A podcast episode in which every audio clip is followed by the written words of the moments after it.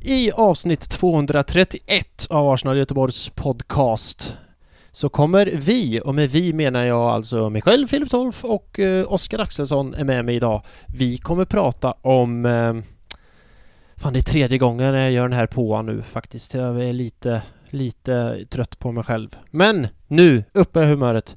Eh, vi har precis faktiskt avslutat vår inspelning så nu vet vi vad jag har pratat om. Det är ju briljant att göra det här efter man har spelat in och inte före. Börjar man gissa fram och tillbaka utan nu har jag ju nedskrivet vad vi pratade om. Så nu kan jag bara säga vad vi pratade om.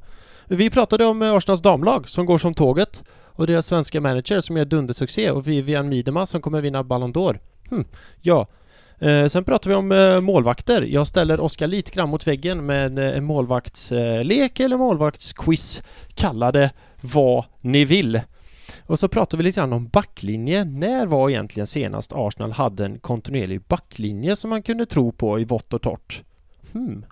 Lyssna får ni se. Vi pratar om utvecklat anfallsspel. Vi pratar om Aubameyangs nya roll kan man säga i laget. Och hör och häpna så pratar vi såklart om As you do, Giovanni van Bromkorst. Hur vi kommer dit? Ja, det får ni väl höra. Men där är vi och nosar och granskar. Och sen såklart, vem blev? Vem fick tre poäng i säsongens spelare mot Norwich? Är ni lika nyfikna som jag? Eller jag är inte så nyfiken för jag vet ju. Men nu är ni ju nyfikna va, så nu ska jag hålla tyst och lämna över till mig själv och Oskar. Eh, enough talking från mig och så får ni höra mig prata här igen snart. Eh, så, here we go!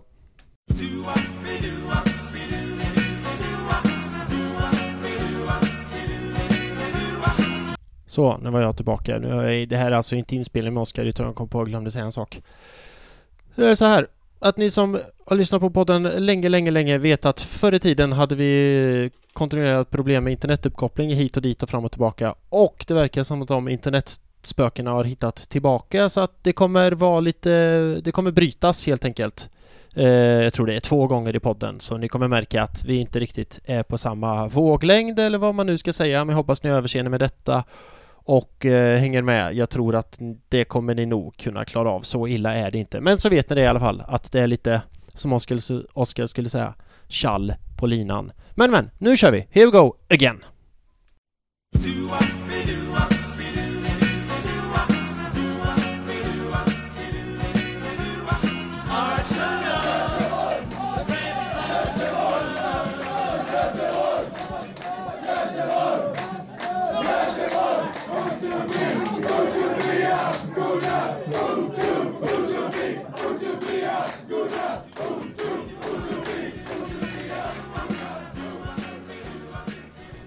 Ja, hallå, hallå och hjärtligt välkomna till Arsenal Göteborgs podcast, en podcast av Arsenal-fans till Arsenal-fans för Arsenal-fans där det är känslorna som styr. Jag heter Filip Tolf och med mig idag jag tänkte säga bara, men du är ju inte så mycket bara du Oskar. Du är fan, fan helt fantastiskt att ha med dig tycker jag. Hallå Oskar, hur är läget? Det var ju väldigt eh, fina ord. Svårt Jo, att leva upp till dem, men eh, det var ju snällt sagt av dig. Ja, det är inte bara att få sitta här med dig heller Filip. Det är Nej, det var snällt. mycket, mycket trevligt. Ja. Eh, jo, det är väl bra. Gött! Det, det är ju gött att kunna spela in en podcast där vi faktiskt har vunnit en fotbollsmatch, tänker jag. Woohoo! Gött att ljudet typ klippte när du... Eh, Gjorde det det? Jag såg på ja, gjorde min, på mitt sånt här inspelningsprogram, då har jag en sån mätare som går upp, du vet när det blir för högt. Och nu blev Ja. det jättemycket för högt så det gick upp och lyste rött, inte över hela skärmen men nästan. Men eh, det kan vara värt, om man väl har vunnit en match för en gångs fucking skull så kan man väl få spränga folks hörlurar också som lyssnar på det här. Ja, Eh, ehm, Vill ni ha nya hörlurar så hör av er till mig på eh, hur fan ni vill så står jag för kosingen. Så eh, det kan man stå för när man vunnit. Uh, nej men skämt, skämt åsido. Uh, du mådde bra sa du eller? ja. Ja, hur mår du? Jo, jag mår bra. Jag har varit lite förkyld då, så här. Äh. Men eh, nu, är, nu är det bra. Nu är det bra. Du, jag är ganska... Jag är lite... Eller ja, jag är ganska trött bara för... eh, du vet så här när man har varit sjuk lite grann så förkyld så söver man ju lite längre på mörarna och så typ gör man inte så av med så mycket energi. Man vänder på dygnet helt enkelt. Ja, och så hade jag gjort det Ja. li- lite grann då och sen men idag har jag jobbat och så skulle jag ju upp kvart över fem i morse. Och eh, så, ja, jag vet, så jag kanske sovit tre, fyra timmar max i natt. Eh, vilket inte är så mycket så att om jag... Vad säger man? Somnar så... Ja, om jag somnar, Oskar, somna har ju du erfarenhet av på senaste. Hem, hem. Ja,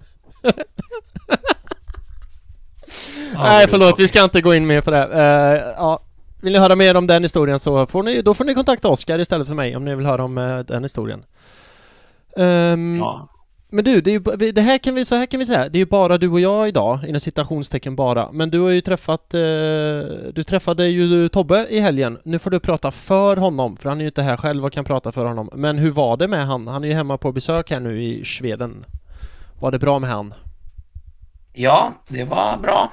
Han var på glatt humör som han, som han brukar vara. Mm. Så jag tänker att han har haft en bra helg med att båda hans lag har vunnit, både Arsenal och IFK Göteborg. Eller två av hans lag kanske jag ska säga. Han har ju ganska många lag, den gode Tobbe. Många strängar på sin lyra, eller vad säger man? Ja, men han har som det här gamla sjömansordspråket, du vet en famn i varje hamn. Fast han har typ, istället för famn så har han ett lag i varje hamn.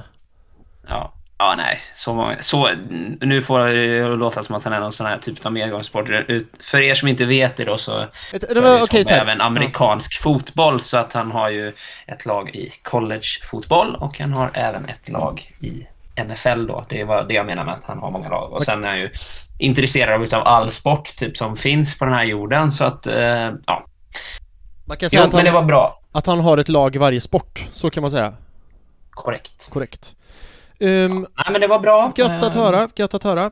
Uh, Ja, kul att, det är kul att ha honom hemma också. Ja. Eh, skoj, så. skoj. Ja. Och vår fjärde medlem, Sippe, då, eh, kan ju inte heller medverka idag för han jobbar.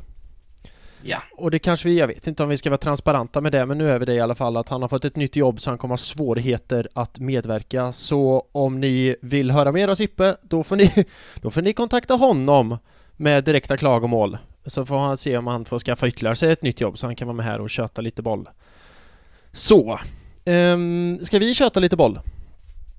Det kan vi göra. Gött! Nu är det ju så här Oskar att jag brukar innan varje inspelningstillfälle, som du vet, men lyssnarna vet ju inte det, skicka ut ett körschema på vad vi ska prata om. Men idag har jag helt glömt det.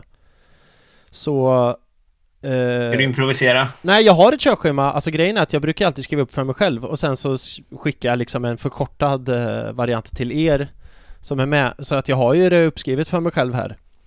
Eh, vad vi ska göra. Men du får bara hänga med. Vi har ju gjort det här i X antal avsnitt nu så att det känns som att du bara du go with the flow typ.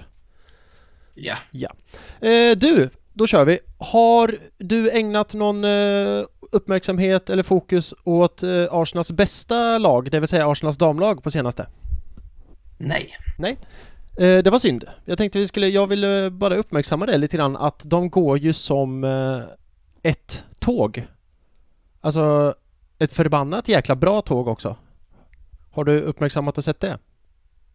Ja, alltså jag ser ju resultaten Ja. men eh, jag kollar, har inte kollat på några matcher så. Jag har ju sett resultaten. Det har jag gjort. De eh, har ju sex vinster på sina sex senaste matcher eh, med en målskillnad på sjukt många plusmål. Jag vet inte hur många, det borde jag ha kollat, men asmånga plusmål.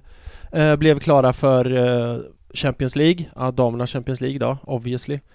Eh, Och det bara går så jäkla bra. Jag tycker det är kul med damerna nu också. Jag har ju följt dem lite grann så på distans tidigare, men det är ju extra roligt nu med tanke på den svenska coachen också ju, Jonas Edvall.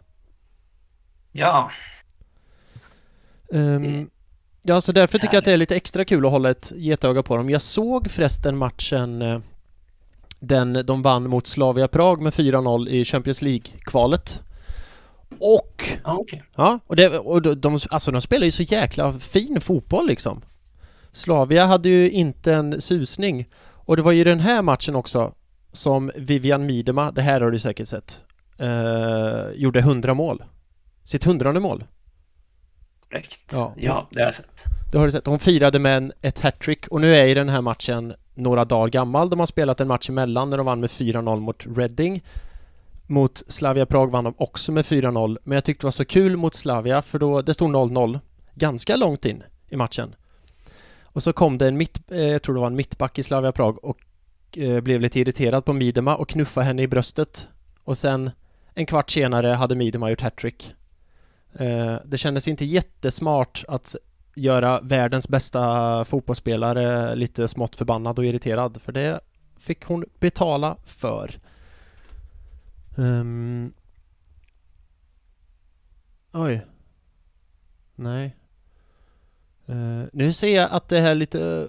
Min internetuppkoppling har slutat, så jag kommer ta en paus här och ska vi ordna upp det. Ska vi prata mer om Arsenals damer och Midema. Och Arsenals herrar också givetvis. Det är Arsenal och Arsenal och det är Arsenal och det är Arsenal.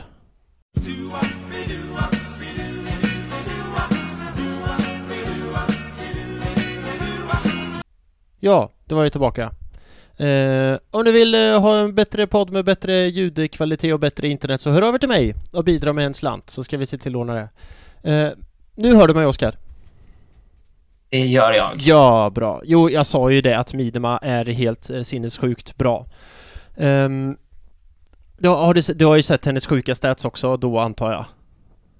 Ja. Ja, då matchen mot Slavia hade hon gjort 100 mål på 110 matcher. Nu, i och med att hon gjorde två mål mot Reading också, så har hon gjort 102 mål på 111 matcher. Det är ju typ, det är ju... Jag har aldrig sett något liknande. Nej. Det är ju helt vansinnigt bra. Ja, ja. Det är om det. Ballon d'Or till Midema och så Arsenals damer vinner både Champions League och ligan så har vi något att fira. Eh, du! Ska vi gå vidare till ja. herrarna? De har ju faktiskt vann ju också faktiskt en match. Inte bara damerna som är bra utan herrarna får ibland till det också. Jajamän. eh, hittills har den här podcasten varit en monolog. Nej jag skojar bara. Eh, Arsenal 1, Norwich Åh för fan, hörde du mitt svenska uttal eller? Ja. Norwich. No Norwich. Ja okej, okay. eh, noll. Eh, och vi gör väl som vi brukar göra, att vi börjar med startelvan och jag ska ju ta ut topp tre från den här matchen sen. Eh, men... Och då är det ju traditionsenligt att jag liksom säger vad jag tycker och tänker om elvan och så vidare och så vidare. Men jag tänker faktiskt bolla över till dig. Uh, du såg ju matchen ihop med Tobbe uh, och jag tänkte kolla vad, när ni såg elvan, vad var era reaktioner och vad tänkte ni?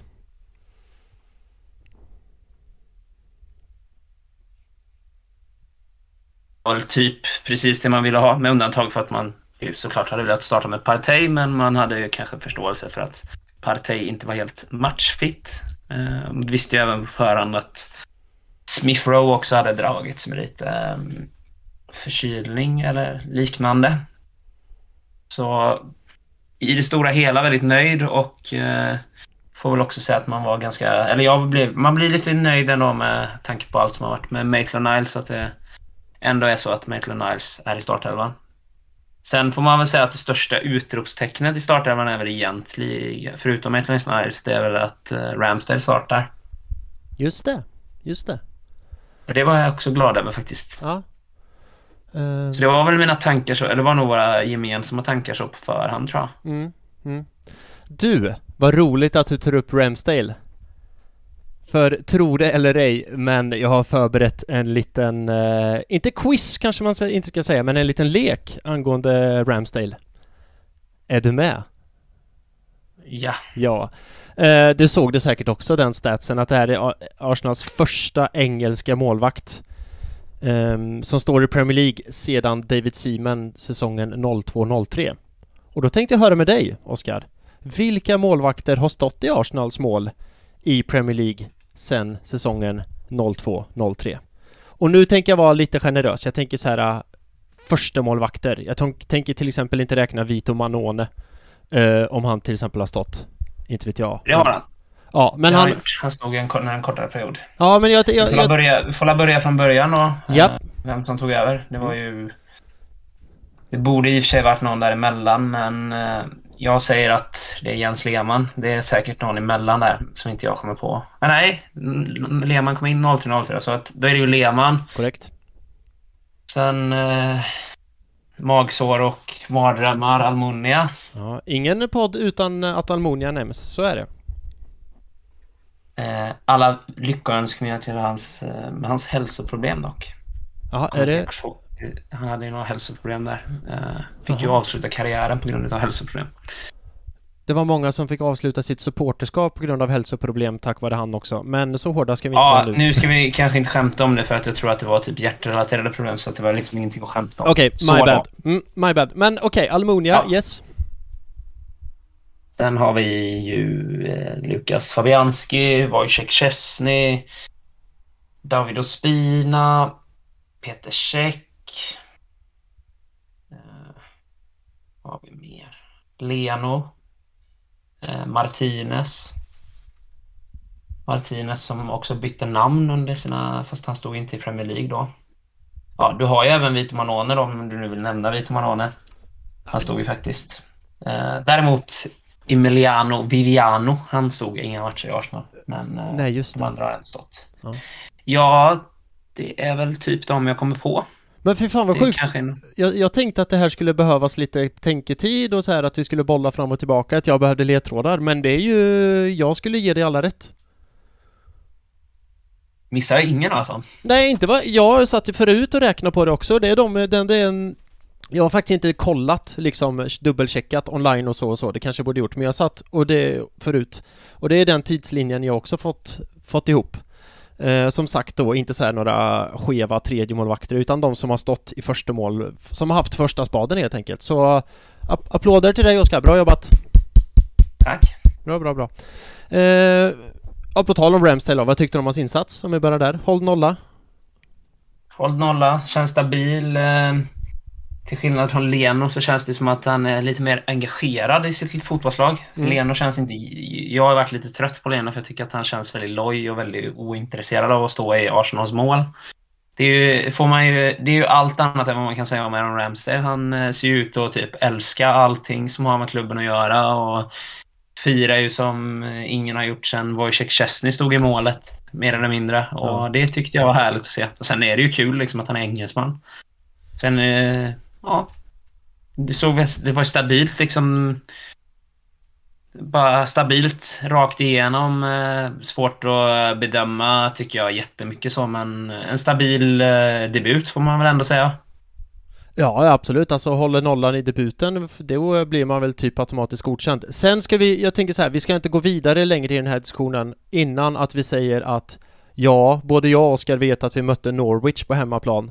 Och Norwich är ju ligans typ sämsta lag. Jag vet att vi låg sist. De låg ändå över oss i ligan när vi gick in i den här matchen. Jo, jag vet det, men det är ju ändå så här Norwich hemma. Det ska vi vinna. Ja. Vi är så mycket Ja, bättre ja, än Norwich. självklart. Men så att om vi säger att ja, vi gjorde en bra match och eh, så här godkänd match så vet vi hela tjonkarongen att Arsenal har sugit getpung och Norwich är kassa. Men så här, vi får ändå glädjas åt det vi... Vi vann en match, det får vi glädjas åt och liksom utgå från det. Så, ja, fortsätt. Men om jag ska säga något utropstecken om Aaron Ramsdale så tror jag jag skulle säga att eh, någonting som jag tyckte var, som man ändå lade märke till, det var att han kommunicerar på ett helt annat sätt än vad Leno gör.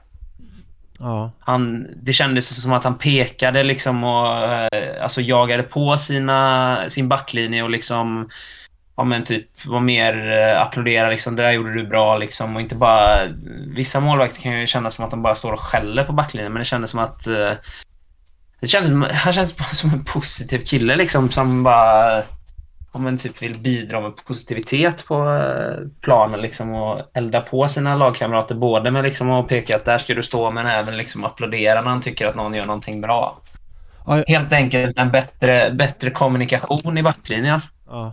Ja, ja, jag tänkte också på det som du sa nu. Han var så jävla snabbt ut till spelare hela tiden och så här dunkade dem på ryggen och applåderade om de täckte ett skott och sådär. Det var så jävla gött att se tyckte jag. Ja. Eh, Så det, nej, men det var kul och det var kul att eh, vi ändå gav honom chansen tycker jag. Och han tycker han tog den så att eh, ja. Jag hoppas att han fortsätter att få eh, några fler matcher nu. Eh, det är perfekt att vi i alla fall har Burnley då till att börja med. Att han, hoppas att han får fortsätta att stå. Ja, ja det hoppas Och jag också. jag tror väl att de, jag tror väl att uh, Arteta sa efter matchen också att eh, det liksom är konkurrens. Det var, ing, det var också skönt att det inte var något så här Ja, nej men eh, ja, Leno har haft lite känningar eller något så här liksom och hitta på ursäkt typ att det var därför han inte spelade. Utan det kändes som att det var mer rakt och ärligt att eh, ja, det är hälsosam konkurrens helt enkelt och den som gör det bäst får stå. Typ mer på den nivån och det ja. tyckte jag var uppfriskande. Håller med dig verkligen. Det är så det, det, är så det ska vara. Och sen, fast sen å andra sidan så är det ju målvakten är extra så här, känslig position typ. Så där vill man ju ha stabilitet och kontinuitet och så. Men jag menar någon gång måste ju vara första gången för Ramsdale så var det första gången nu och han är bra ifrån sig han får fortsätta stå. Då kommer det ju bli kontinuitet och stabilitet. Men det är ju liksom den perfekta matchen också och det är ju perfekt för Arteta då om Leno inte har varit eller gjort det superbra liksom varit lite eh, nonchalant och kanske han har ju säkert velat lämna men det har inte funnits någon som kan mm. ta honom och Arsenal vill väl kanske inte slänga in Ramsdale i hetluften utan ge honom ett eh, år när det också finns möjlighet att han kan få sitta på bänken och Leno kan stå liksom. Det känns väl vettigt så men det är ju den perfekta matchen också att kunna slänga in Ramsdale i ehm, eh, Norwich hemma. Det, är ju, det hade varit värre om vi hade mött eh, ja, Chelsea hemma kanske de inte hade gjort bytet om man säger så. Nej, det är sant så sant. Eh, vi kan ju inte lämna Ramsdale-diskussionen utan att säga att han trollade bort eh, Timo Pukki också. Fantastiska fötter. Fantastiska fötter. Um, ja, nej men som sagt, absolut bra godkänd målvakt. Det är gött att se Ramsdale tycka att det är gött att stå i Arsenal, liksom. Men en annan debutant som gjorde det fantastiskt ja. bra var ju Tomiyasu, eller hur man uttalar nu Tom, Tommy, eller som de kallar honom. De, de kallar honom för Tommy bara på... Eh, eller Tommy. Och uh, såg någon... Ja. Att Arsenal kallar honom för det på sociala medier. Vilken, ins, vilken debut han gjorde. Ja, det var typ så, det, var, det var så konstigt också. Man bara... Man, allt man har läst var ja, men han är lite som en extra mittback liksom och eh, hjälper backlinjen och vi typ satt där första 15 minuterna och jag bara var inte den här killen som skulle vara defensiv liksom och vara som en extra mittback och som alla liksom hade skrivit ner som att här fanns ingenting offensivt att hämta utan nu blir det att Tierney är den offensiva ytterbacken och han kommer vara så defensiv och så han bara han sprang ju upp och ner på den där kanten som en Tierney i högform. liksom. Plus att han var då var bra på huvudet och väldigt alert överlag. Vilken debut! Ja, verkligen. Jag tycker det är inte... Tomiyasu har jag lärt mig uttala det. Tomiyasu. Men anyhow. Uh, ja, jag tycker det är intressant att lyfta honom för jag, samma sak som du, alltså jag har ju läst och hört samma sak som du och så här. Alla har sagt att han är en defensiv högerback liksom.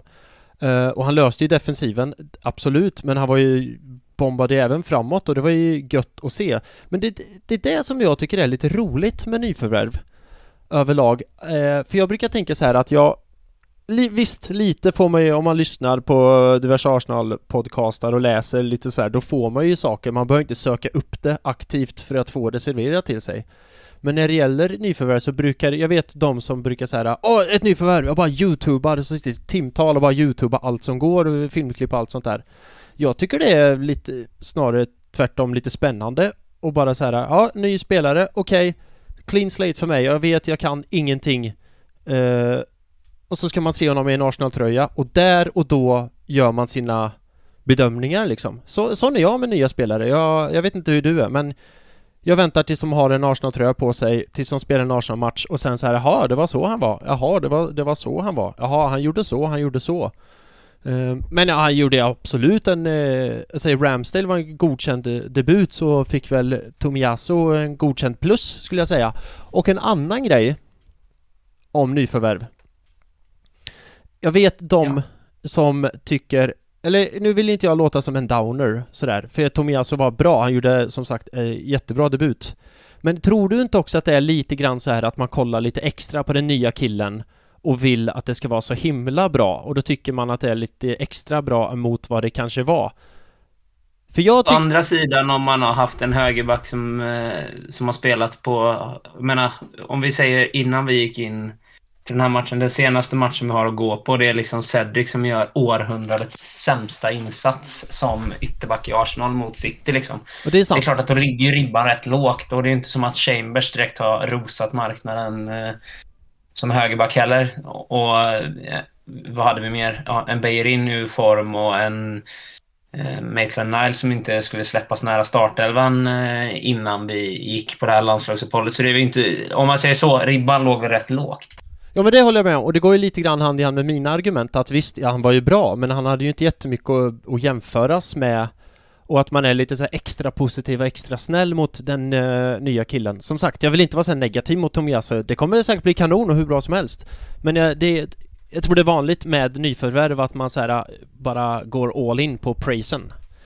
Uh, men så är det ju, men det är också, man ser ju att det kändes ju för första gången som att Arteta kanske hade typ lite mer det laget som han ville ha. Och så är det men definitivt först... ju. Han har väl sagt och det nu. Kändes det också, och då kändes det också som att han blev lite mer, vad säger man, ska säga, lite mer vågad i nu kan jag implementera det spelet jag vill ha. Ah. Ja, tänker jag. Ja. ja, för Ja, för så är det Det var ju. nog inte så många som förväntade sig att Tomiyasu skulle vara så offensiv som han var. Det var nog inte så många som förväntade sig, eller så var det det, det var kanske bara jag. Jag trodde ju inte att han skulle starta ens. Han hade gjort en, två träningar med laget liksom. Det är ju ganska så ovanligt då att en kille får hoppa rakt in i startelvan. Men å andra sidan så är det ju så här, ja det är bara att kasta in det. Det kunde ju inte gå sämre än, som du sa, Cedric mot City liksom. Det kan ju inte bli värre än så. Nej, Nej. så är det. Um, fan, nu kom jag av mig. Jag skulle säga något mer om Tomiyasu. Uh, vad var det? Jo, det du sa om Arteta. Det var intressant att du, att du sa den då, för nu är det ju 100%, 100% Artetas lag liksom. Har han varit med, han har ju inte varit med och köpt in alla. Han har köpt in Ramsdale, Tomiyasu, Gabriel, White, Tierney. Nej, Tierney köpte Emery in i och för sig. Och så, inom citationstecken. Eh, uh, Lekonga köpte han in, Maitland Niles, Akademi, Saka Akademi. Ödegård han köpte in, Pepe, Emery, Aubameyang. Aubameyang köpte ju Wenger in, men det var ju Teta som förlängde hans kontrakt så att vad, vad räknade jag upp nu? Sju av elva är typ Arteta-killar. Så det är först... Ja, men framförallt får man ju säga att det är ju backlinjen som sticker ut lite då med vad... Det är ju där... på något sätt, eller ja, men som sagt, du kanske, man kanske är för positiv efter den här matchen, men för första gången så känns det ju kanske som att förhoppningsvis att det finns en backlinje utan eh,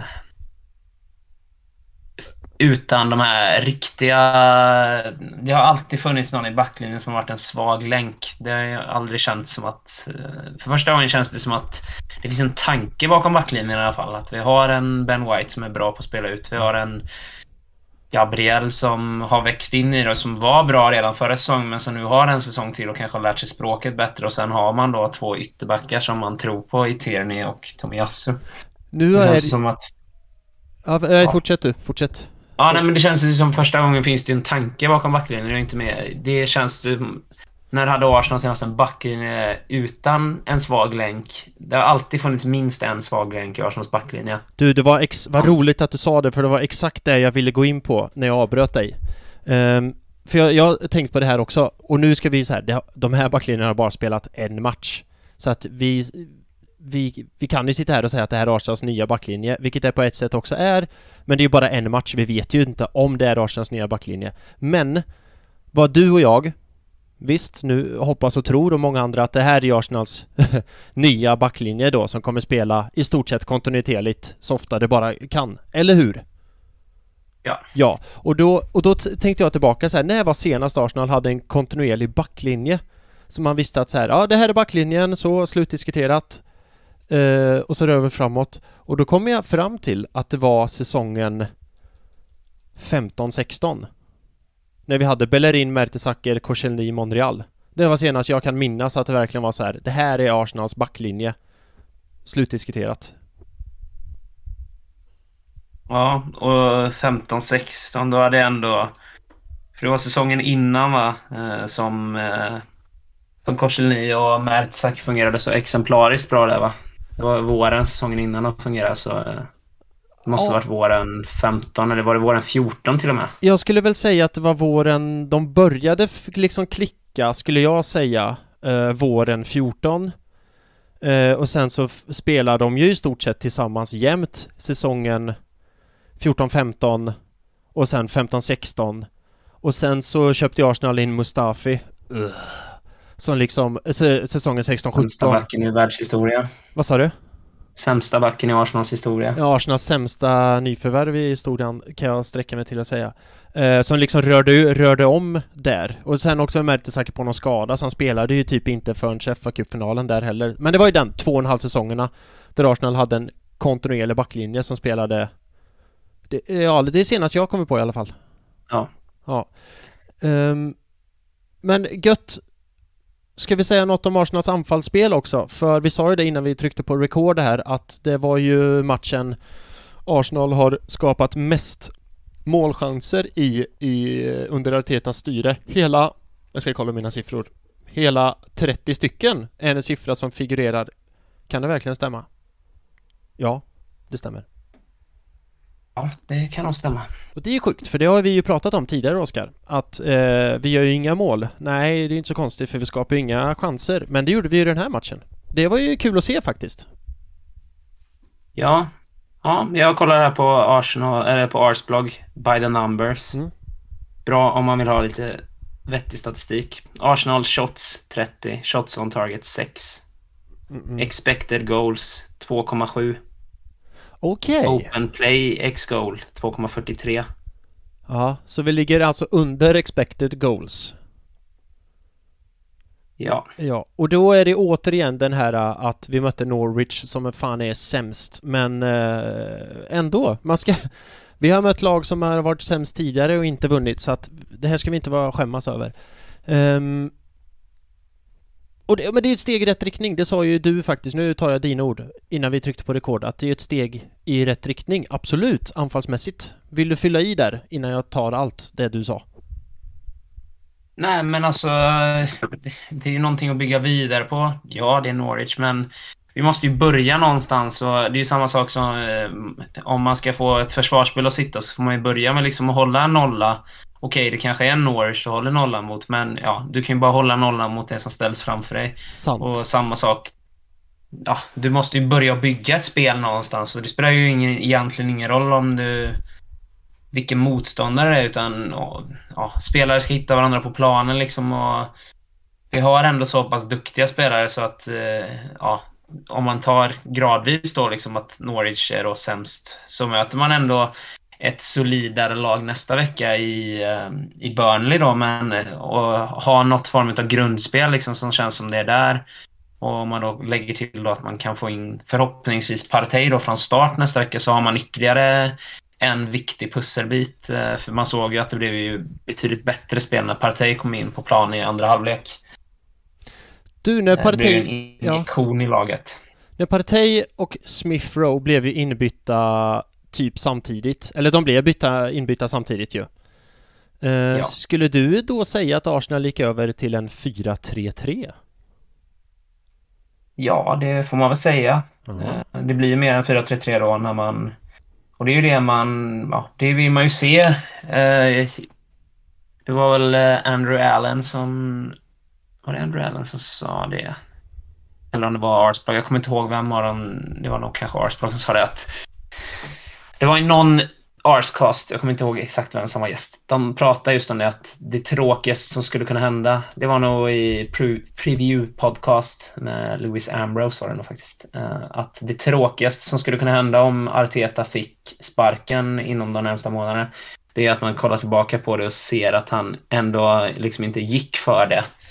Om man nu, eh, det är ju lättare att ta liksom att eh, om Arteta nu går för det och typ börjar köra med en mittfältstrea med Partey, Ödegård och Smith Rowe och ha PP på ena kanten, Saka på andra kanten och Aubameyang liksom, det är lite lättare att ta att det, ja, om, om det går dåligt och eh, Arsenal sparkar honom. Om man, om han har försökt liksom med sitt spel om eh, liksom inte varit för försiktig. För det är ju någonting som vi har lidit av de senaste åren, att både Arteta och Emery har varit alldeles för försiktiga i många moment liksom. Tror du att Arteta kände det nu att så här, ja det är nu eller aldrig. Jag får ju för Arteta känner ju säkert det också att så här, får jag sparken så kommer jag ångra mig att jag aldrig gick för det.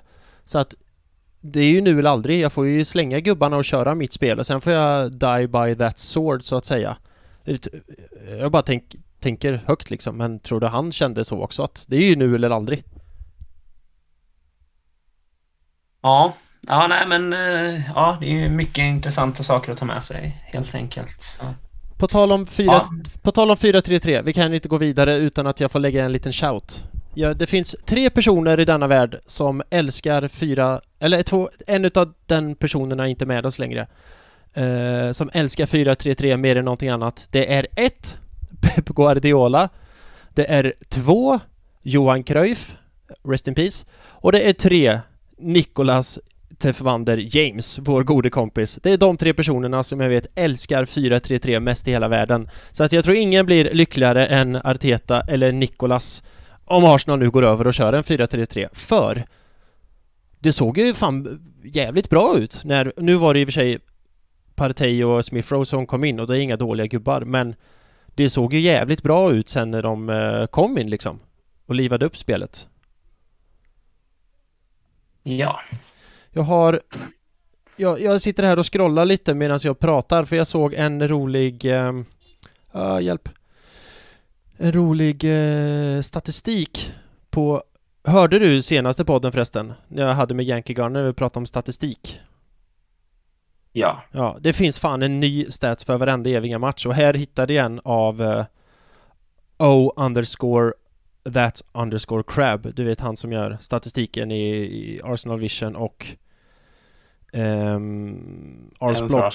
Ja, exakt, precis. Ja. Men nu hittade jag inte den, men det var så här att det var statistik, jag tror det var av uh, löpmeter som Arsenal gjorde, eller så här, inte löpmeter, vad heter det? Sprints! Sprints! Jag tror det var statistiken över sprints. Så när Smithrow och eh, Partey kom in där i minut var 60, det var efter en timme, så bara gick den mätaren up through the roof liksom när de kom in och vi bytte sp spelsystem eh, och så. Eh, synd att jag inte hittar det nu för jag ska försöka scrolla den så lägga ut den på vår Arsenal Göteborgs Instagram sen om man vill se liksom hur det hur det såg ut. Men det såg ganska sjukt ut hur det, hur det kan bli så. Det är väl säkert spelsystemet och sen är det ju att de två kom in för de är ju inte dåliga direkt. Eh, de gubbarna.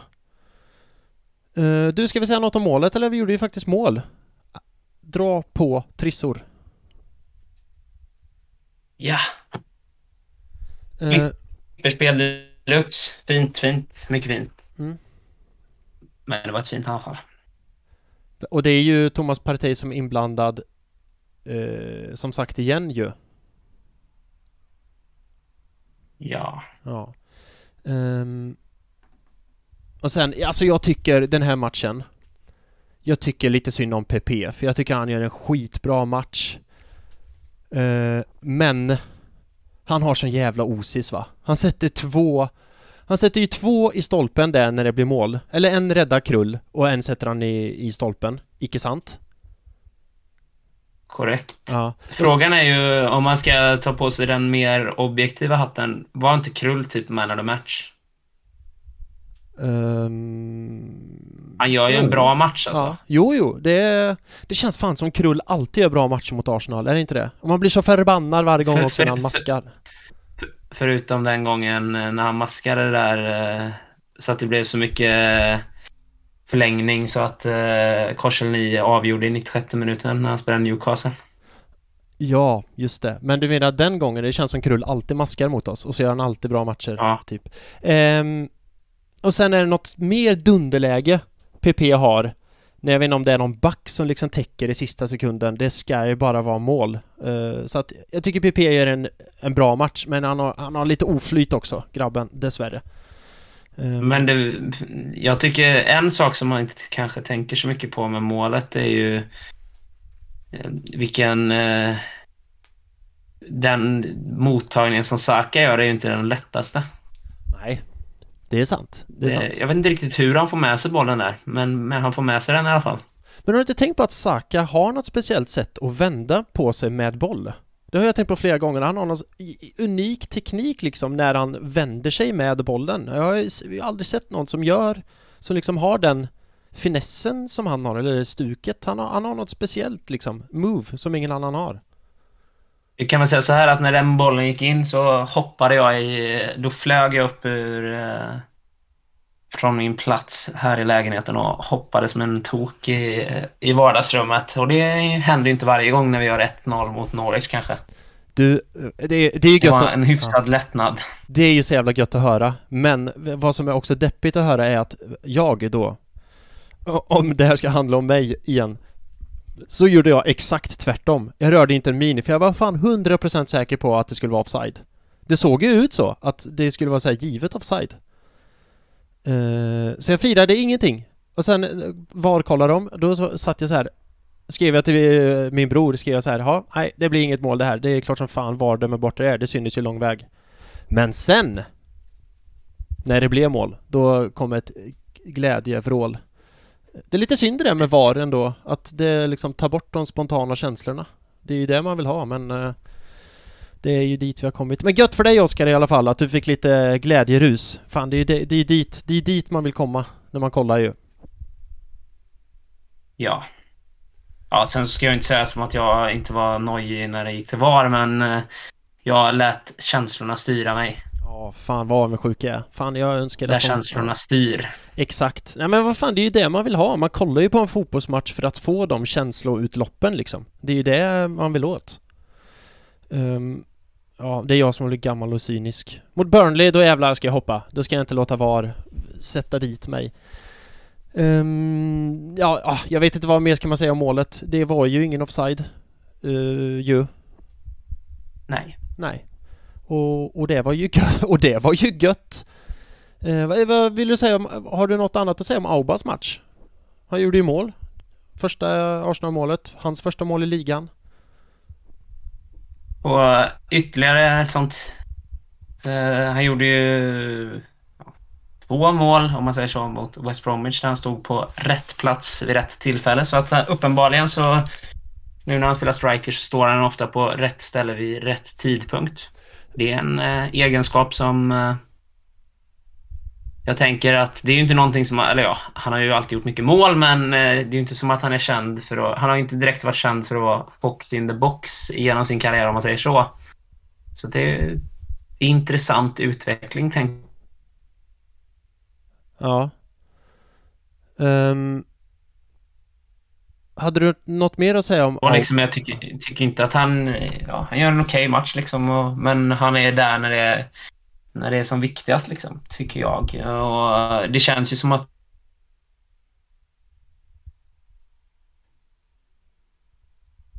försvann ljudet här igen. Som sagt, om ni vill eh, stötta vid vår okay. ja, podcast med bättre, bättre eh, grejer så hör av er till mig så får ni bidra med lite bättre eh, ja, så vi får lite bättre tjong på grejerna här. För nu eh, vet jag inte vad som är. Det var länge sedan det var så här dock. Men jag ska avbryta här igen så tar vi en kort, kort paus och så ska vi se om vi kan eh, ro hem det.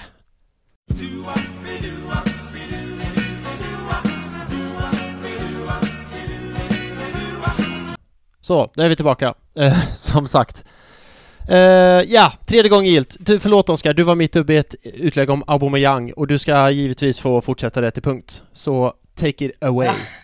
Nej, jag sa det att Aubameyang verkar ju kanske ha hittat en ny typ av roll i sin karriär här med att han är lite mer fox in the box. Som att han, det är inte riktigt det han har varit känd för innan. Och då kan ju många tycka att eh, han inte bidrar tillräckligt mycket men jag tänker att det finns till spelare runt omkring honom som kan bidra nu. Så att eh, kan han vara en fox in the box och stå på rätt ställe vid rätt tidpunkt så eh, tror jag allt att han kan hänga dit rätt många mål. För det, det funkar också om man har bra spelare runt omkring sig. Han kanske inte behöver ha exakt den rollen som han har haft innan. Det kanske är positivt för honom och för laget. Även om han kanske inte var extraordinär just denna matchen. Men han gör en helt okej okay match tycker jag. Mm. och, och jag kan bara hålla med, jag håller med. Och jag tycker det är ju bra, jag håller med dig där att det är ju inte Aubas jobb att jobba fram lägena. Han ska bara stå på rätt plats och peta in dem. Jag menar han är... Um, han, är snabb som fan och han liksom har eh, pace and power. Men han, det är många som har varit inne på det, men han kommer fylla 33 snart. Det är ju inte han som ska springa upp och ner och fram och tillbaka och möta boll och sådär. Utan han ska spara sin kraft när han behöver den, ta rätt löpningar i rätt tid och sen får de andra liksom eh, ungtupparna runt om, PP, Saka, Smithrow, Ödegard med flera med flera sköta jobbet och så gör han målen liksom. Det gäller att han ska... Um, jag tyckte det var bra det de pratade om på When We Were Kings, Messi special. Alltså, för då hade Guardiola sagt det till Messi att du är så jävla bra men du måste spara på dina krafter och vara bra vid rätt tillfällen. Eh, så att detsamma gäller ju nu med Auba tycker jag. Att han måste ju välja sina tillfällen och man vill inte ha honom gå ner och möta boll för då finns ju ingen där uppe så att det, det är när man, när Auba Mojang går ner och möter boll då vet man att man är i, eh, i trubbel. Men det är lite så också att det är ju en ganska vanlig utveckling för en anfallare att man eh, anpassar sig efter efter sin ålder. Är man en bra anfallare som Auba är, liksom har haft en bra karriär, så är man ju kapabel till att anpassa till sitt spel efter sina fysiska förmågor. Och jag tror ju att Aubameyang besitter den, eh, den talangen att han kan ändra sitt spel om man bara får tydliga direktiv på vad det är han ska göra. Kolla bara på Ronaldo till exempel. Han är ju fan tap-in merchant nummer ett nu för tiden runt om i världen. För att han har kunnat anpassa sitt spel liksom. Ja. Ja. Eh, men däremot, och det här är ju inget med Aubameyang, eller lite grann, men jag tycker, men mer med spelet. För jag tycker tidigare säsonger och även förra säsongen så stod Aubameyang i mitten i straffområdet och så spelade Arsenal den här Horseshoe of Sadness eller Horseshoe of Doom eller vad man nu ska kalla det så står han där inne och, och stångas och brottas med två, tre mittbackar och där är inte Aubameyang bra. Det är inte en sån Aubameyang man vill ha och där i de lägena är han eh, jag tänkte säga värdelös men alltså då kan man lik, då ska man inte ha Aubameyang på planen om man vill ha en sån. Då kan man likväl köpa tillbaka Giroud liksom. Um, för det tyckte man såg nu i den här matchen. Arsenal spelade ju gång på gång på gång djupledsbollar till Auba och det är ju det han är bra på. Bara stick i djupet, stick i djupet, stick i djupet och sen liksom peta in bollarna i straffområdet. Och jag tycker det är det som Arsenal måste ha bättra sig på, att spela man ska spela, spela spelare efter deras bästa förmåga. Hängde du med på den? Ja. Ja. Och eh, som sagt, det kändes som de gjorde det med eh, med Auba den här matchen. Um, något mer vi ska säga eller? Om matchen eh, överlag? Nej, jag tror vi har avhandlat det mesta.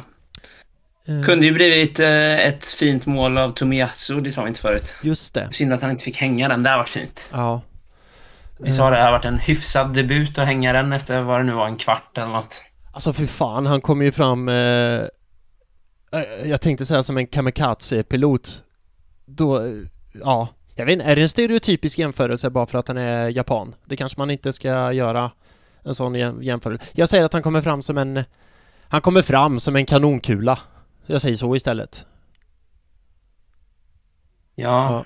Ja, ja är riktigt fint. Och sen Arsenal hade ju många lägen som sagt. Jag vet Smithrow hade ju riktigt, riktigt eh, gött läge. Eh, däremot i det läget, om man ska vara lite negativ igen, så hade han ju möjligheten att slå bollen på one touch till PP så hade PP blivit fri mot målvakt och 2-0 hade varit ett faktum. Men, men, men. Eh, vi har suttit här och gnällt i, eh, jag vet inte hur många podcastar i rad, så att idag kanske vi inte ska göra det, utan idag ser vi eh, ja Look, look on the life side of life Nej, bright side of life Han kanske hade kanske inte hade sin mest eh, briljanta karriär i just Arsenal, men eh, om man eh, känner att eh, det fanns en holländsk kille där, van, Brang, van, van Brang, Bronkhorst, som jag vill efterlikna med mina skott, så är han mycket välkommen att göra det. Mm, mm. Vad säger du? Jo, jo, jo. Ja, för fan. Han hade några riktiga jävla kanoner. Giovanni van Bronckhorst. Också en av alla som gick från Arsenal till Barcelona. Men han var inte aldrig så bra i Arsenal. Eller? Alltså grej, inte som jag minns det, nej. Uh, nej, jag skulle säga att han var, ja. Om vi skulle lekt kanon eller Spurs nu, så skulle jag säga att Giovanni van Bronckhorst får Spurs. Faktiskt. Han var ju inte tok dålig, men han köptes väl in med större förhoppningar än vad han ut, utgav liksom. Jag tänker överlag att han var som bäst alltid i holländska landslaget, för det var han ju grymme liksom. Uh, ja, men, var han i Arsenal 03-04? Nej. Nej, innan. Innan. Ja, men jag menar det. Mm. För det står på... Det står att han... Men ja, han måste ha blivit såld eh, typ på försäsongen då, 03-04. Ja, för han är ju inte en Invincible. Eller? Nej, jag vet. Men Nej. det var där, därför att... Uh, det, står här, det stod att han lämnade 03 men sen så stod det säsongen uppradat så stod det 01, 02, 02, 03 och 03, 04. Så tänkte jag, men hur hänger det här ihop? Men så fattade jag det. Det står att han har ett other. Alltså eh, en appearance other och jag antar att det är väl en träningsmatch då under sommaren och så har man sålt honom ja, under ja. sommaren. Ja, okej. Okay. Um, ehm, ja, ja. Vilket, ja, ja. vilket sidospår kom in på Giovanni van Bronckhorst? Det tackar man ju inte nej till. Okej, okay, men du, ska vi gå vidare då innan mitt skit-internet klipper oss once again? Um, så ja. tänker jag att vi går vidare till Säsongens spelare. Exakt! Du! Vill du dra reglerna? I och med att det är jag som ska langa betygen. Det kan jag göra. Det är så här Filip att det är podcastens inslag. Det är någon eh, kille som har kommit på det, oklart vem. Låter, som, ett, låter som en toppenkille. Ja. Det går till så här att eh, någon i panelen tar ut sina topp tre spelare från matchen och ger då en poäng till den som var tredje bäst, två poäng till den som var näst bäst och tre poäng till den som var bäst. Och sen summeras de här poängen i slutet av säsongen och så får man fram vilken som har varit podcastens säsongens spelare. Och hade Tobbe varit med så hade han sagt att gärna med en liten motivering till varför X spelare har fått sina poäng. Alright, jag har förstått reglerna. Jag tycker de är lika enkla som de är briljanta. Uh, Alright, men då ger jag börja med min enpoängare och den ger jag till en spelare vi inte har nämnt så mycket, nämligen Martin Ödegård. Jag tycker att han gör... Det är många, många Arsenal jag hade kunnat ge en poäng, för jag tycker många liksom är på den nivån. Uh, men jag kommer ge det till han för att han är delaktig i Arsenals spel um, i stort sett mer eller mindre hela matchen bra energi, pressar bra, jobbar hem bra och han är liksom oljan som får motorn att gå på något sätt. Så att eh, en poäng till Ödegård. Yes. Någon kommentar? Det känns väl rimligt. Mm. Jag tror att jag kanske hade gett en poäng till... Jag vet inte om du kommer ge honom några poäng. Till Tomiyasu hade jag nog gett minst en poäng i alla fall. Mm, mm, intressant. Nej, men min eh, tvåpengare, om jag ska gå vidare, den kommer jag ge till en spelare som jag pratade om, nämligen Nicolas Pepe. Jag tycker han gör en riktigt, riktigt bra match eh, och eh, är det, han är ett hot där framme. Och som sagt, det är ju synd att han inte, han ska ju göra mål den här matchen. Han har otur, men förutom att han inte gör mål så gör han eh, inte allt rätt. Men jag tycker att han gör en eh, bra match. Ett hot är framme, utmanar, skapar lägen för sig själv, skapar lägen för andra. Får väl, eh, får han assisten eller? Det får han va? Uh, nej, det nej. får han nog inte. Uh, Okej, okay. ja det var ju tråkigt för han då. Men i mina ögon så får han assisten. Uh, så två poäng till uh, PP. Jo, kanske. Ja. Det står på Forza att han fick den. Men... Ja, då så. Då så. Fast jag vet inte. Nej. Skott i stolpen brukar inte vara Ja, jag vet inte. Aj, aj, det är lite gråzon. Han, han, han, får, han får 12 assist i alla fall. Det är de ja. som jag räknar in. Tre poäng ger jag till en kille som du nämnde precis i början och sen har vi inte pratat om honom någonting alls. En kille som eh, grinade till sig att få lämna, men det fick han inte sen och sen kom han in i mittfältet och gör en eh, jättebra match. Jag ger tre poäng till Ainsley Maitland-Niles faktiskt. Kommer in rakt från frysboxen, Uh, alert på mittfältet, skapar lägen, erbjuder något annat på mittfältet tycker jag. Lokonga var jättebra också, absolut, men jag tycker att han öppnade starkt, sen svala dalade han lite grann och liksom blev lite slarvig och nonchalant på slutet. Medan Maitland Niles, det var speciellt en period i andra när han var liksom on top hela tiden. Så här, Arsenal hade tryck, bollen kom ut, från Norrbys straffområde. Maitland Niles fick tag på den, bara distribuera, distribuera, distribuera. Och han har ju den här egenskapen att han liksom inte bryr sig riktigt. Så han kan göra de här vågade passningarna. Och ibland går de hem och ibland inte. Men det är det liksom som är hotet. Man måste ha den här klichén som så här ställer frågor till försvararna.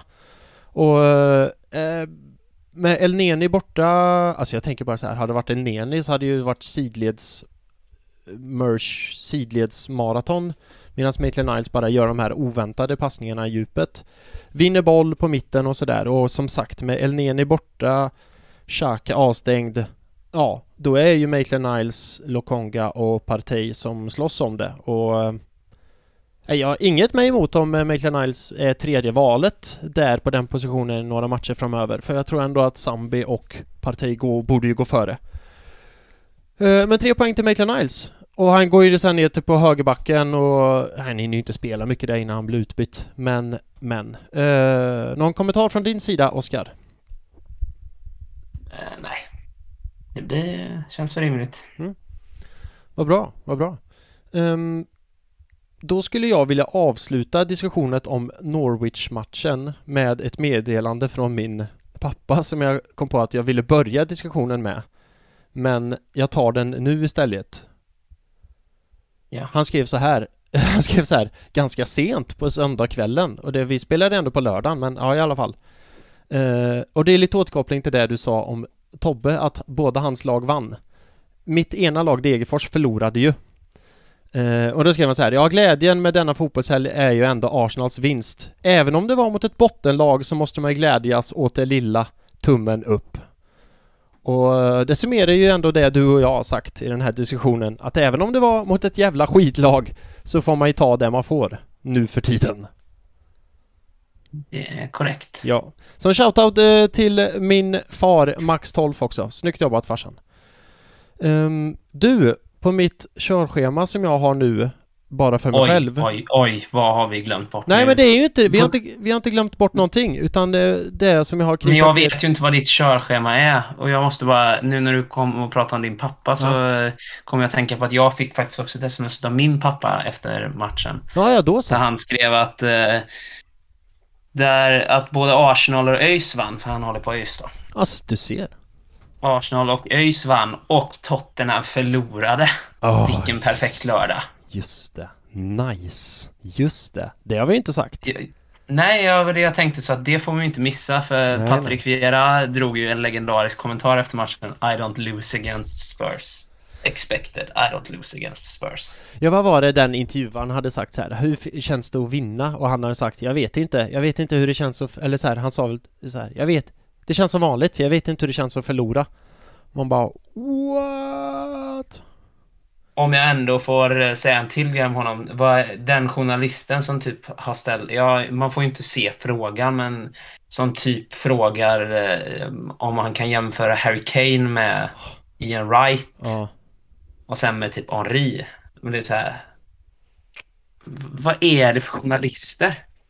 Hur, hur kan de ens ställa en så dum fråga? Ja. Sen gillar jag ju, sen gillar jag inte att se Patrick Vieira sitta och säga I love Harry Kane. Det tycker jag var lite magstarkt. Ja, det får han faktiskt gå hem och tvätta munnen med tvål för så kan han ju inte fortsätta. Kan ju i och för sig vara så att eh, Patrick Vieira kommer ihåg Harry Kane som liten när han spelade i Arsenals ungdomslag.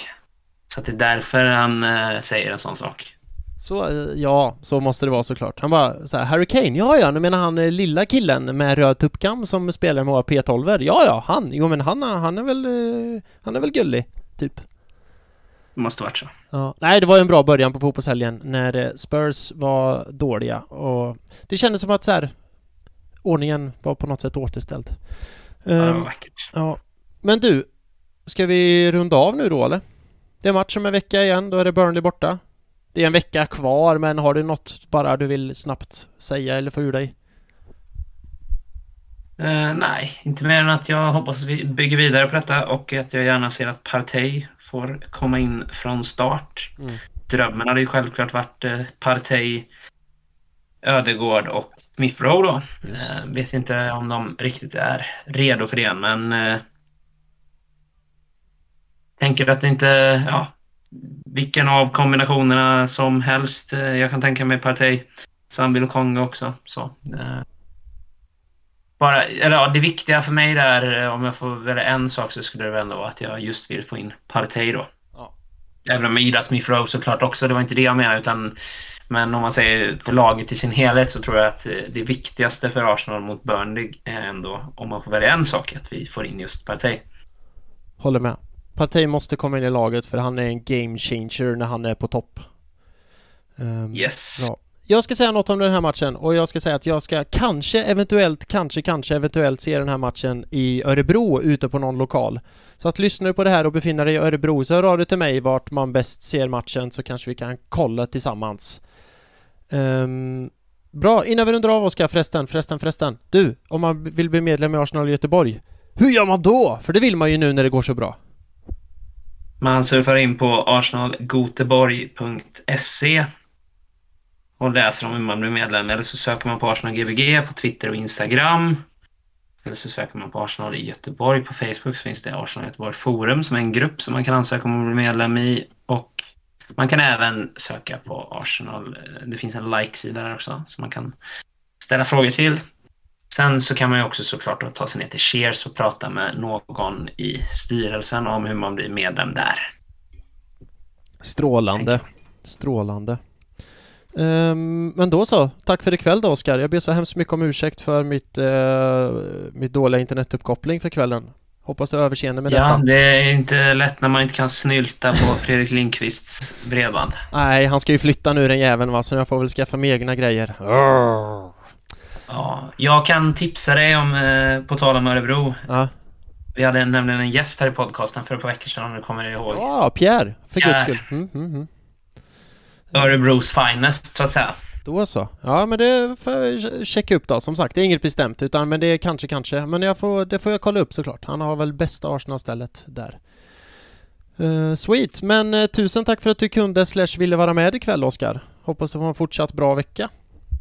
Ja, tack detsamma Filip. Tack för att du, var med och orkade med internetstrul och mig.